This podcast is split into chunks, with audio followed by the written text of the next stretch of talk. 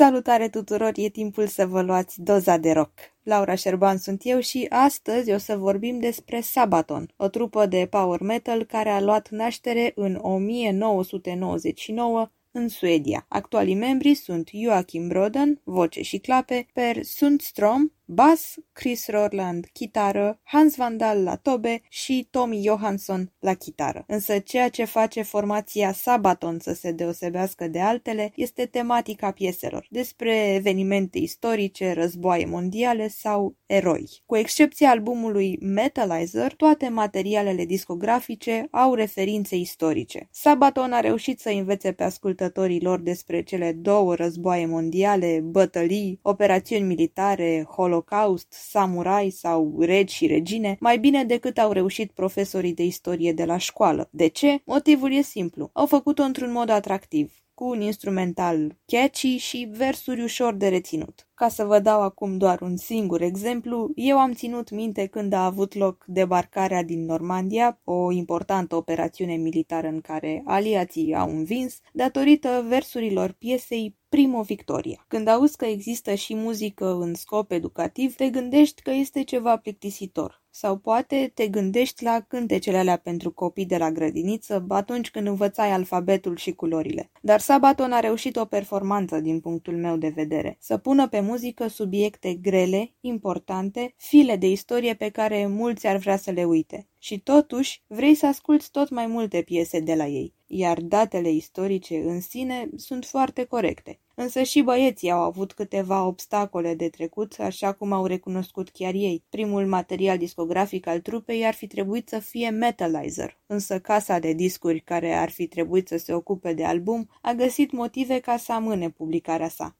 se întâmpla prin 2002. Chiar membrii trupei spuneau că pe atunci nu scriau cântece la fel de bine cum urmau să o facă mai târziu, dar erau tineri și entuziasmați de apariția primului album. La final, casa de discuri a răspuns că heavy metalul a murit și că trebuie să aștepte să devină din nou popular. Dar acest refuz nu i-a împiedicat să continue. Din potrivă, i-a ambiționat și mai tare. Chiar vocalistul Joachim Broden mărturisea că au fost atât de furioși și de hotărâți, încât s-au apucat să lucreze din greu la un nou album care să fie mai bun decât primul, doar că de această dată au decis să se financeze singuri și să nu mai colaboreze cu o casă de producție. Astfel, în 2005 apare Primo Victoria. În acel moment, lucrurile au început să aibă sens pentru ei din punct de vedere muzical. Atunci, Sabaton a devenit Sabaton, mai spunea Broden. Odată cu Primo Victoria, textierii Sundstrom și Broden au început să scrie cântece centrate mai ales în jurul războaielor, bătăliilor istorice și actelor de eroism. Această temă s-a păstrat până astăzi.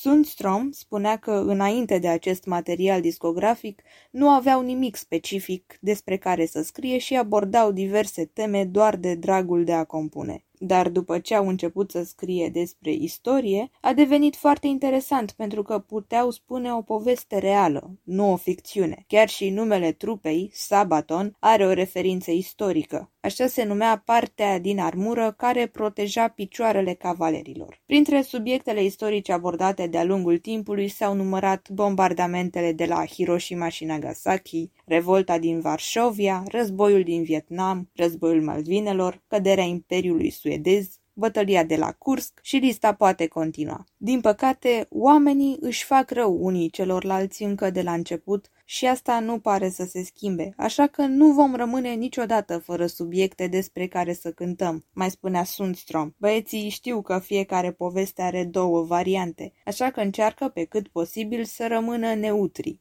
Totuși, anumite melodii pot fi scrise dintr-o perspectivă sau alta, cum ar fi Primo Victoria, care prezintă perspectiva aliaților în timpul celui de-al doilea război mondial. Broden afirma că de câte ori scrie un cântec știe că e posibil să supere pe cineva, dar nu-și face griji pentru că există, de asemenea, o șansă să facă pe cineva mândru sau fericit cu acea piesă. De-a lungul timpului componența trupei s-a schimbat, însă mereu despărțirile au fost fără certuri și resentimente. Fanii Sabaton au spus că ei sunt niște profesori de istorie grozavi și că, datorită melodiilor lor, au luat note bune la istorie. Așa cum vă spuneam mai devreme, și eu sunt una dintre acele persoane. Și nu doar că am luat note mai mari la școală, dar piesele lor m-au făcut curioasă să aflu mai multe lucruri despre acele evenimente și să mă educ mai mult în sensul ăsta. Totuși, muzicienii nu s-au mulțumit doar cu atât, ei fiind de părere că nu poți învăța istorie dintr-un cântec de trei minute.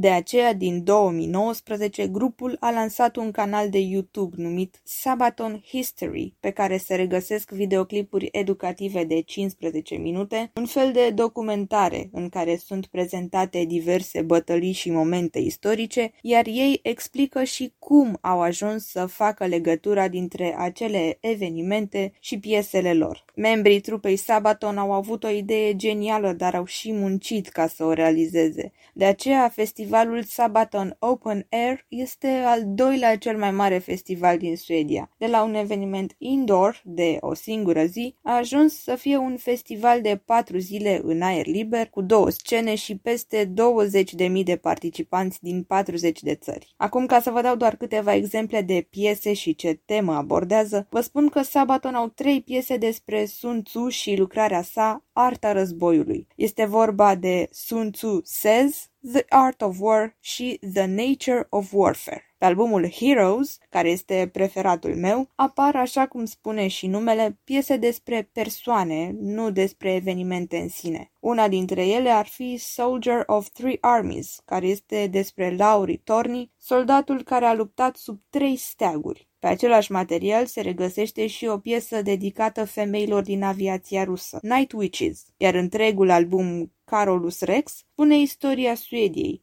bătălii în care țara a fost beligerantă, decăderea Imperiului suedez, piesa Ruina Imperii, iar piesa care dă și titlul albumului face referire la încoronarea lui Carol al XII-lea al Suediei și la conceptul de drept divin. Vă recomand cu căldură să ascultați întreaga discografie Sabaton, dar și să intrați pe canalul de YouTube Sabaton History ca să vă documentați. Informațiile de acolo sunt foarte bine explicate și exemplificate cu imagini, așa că o să vă fie foarte ușor să le urmăriți. Nici de această dată nu putea să lipsească top 3. Pe poziția a treia se află prima piesă Sabaton pe care am ascultat-o. Cu ajutorul ei am descoperit această trupă. O piesă pe care, din fericire, am avut ocazia să o aud live în 2017, dacă mi-aduc bine aminte, la arene într-un super concert. Este vorba de To Hell and Back de pe albumul Heroes. Piesa spune povestea lui Odie Murphy, unul dintre cei mai decorați soldați americani în timpul celui de-al doilea război mondial. El și-a falsificat actele ca să aibă vârsta minimă pentru a se înrola în armată, iar după ce războiul s-a terminat, Murphy și-a scris autobiografia intitulată chiar To Hell and Back și a jucat în filmul autobiografic cu același nume. A fost actor aproape 20 de ani, însă el suferea de stres post-traumatic din cauza experiențelor trăite pe front. De aceea dormea cu un pistol sub pernă și era dependent de pastile de somn. Murphy a fost și poet și compozitor, însă a murit într-un accident aviatic la 45 de ani.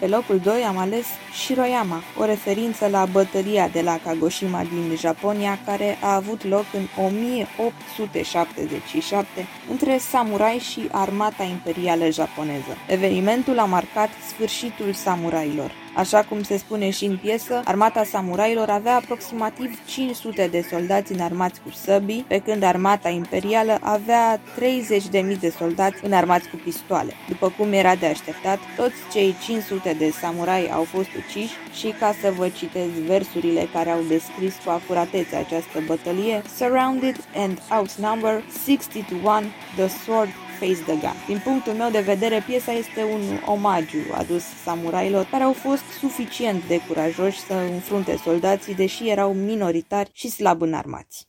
Pe primul loc este piesa Resist and Bite, care se regăsește tot pe albumul Heroes.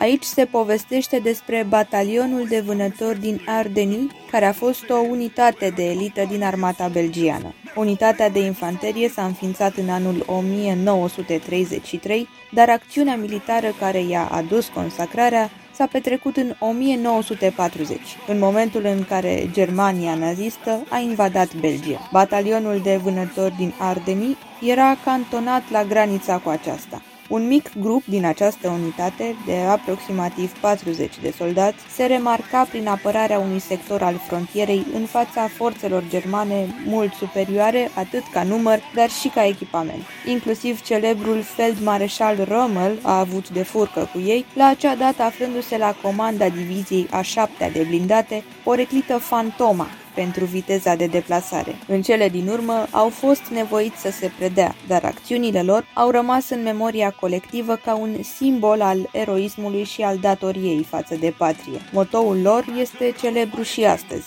Rezistă și mușcă.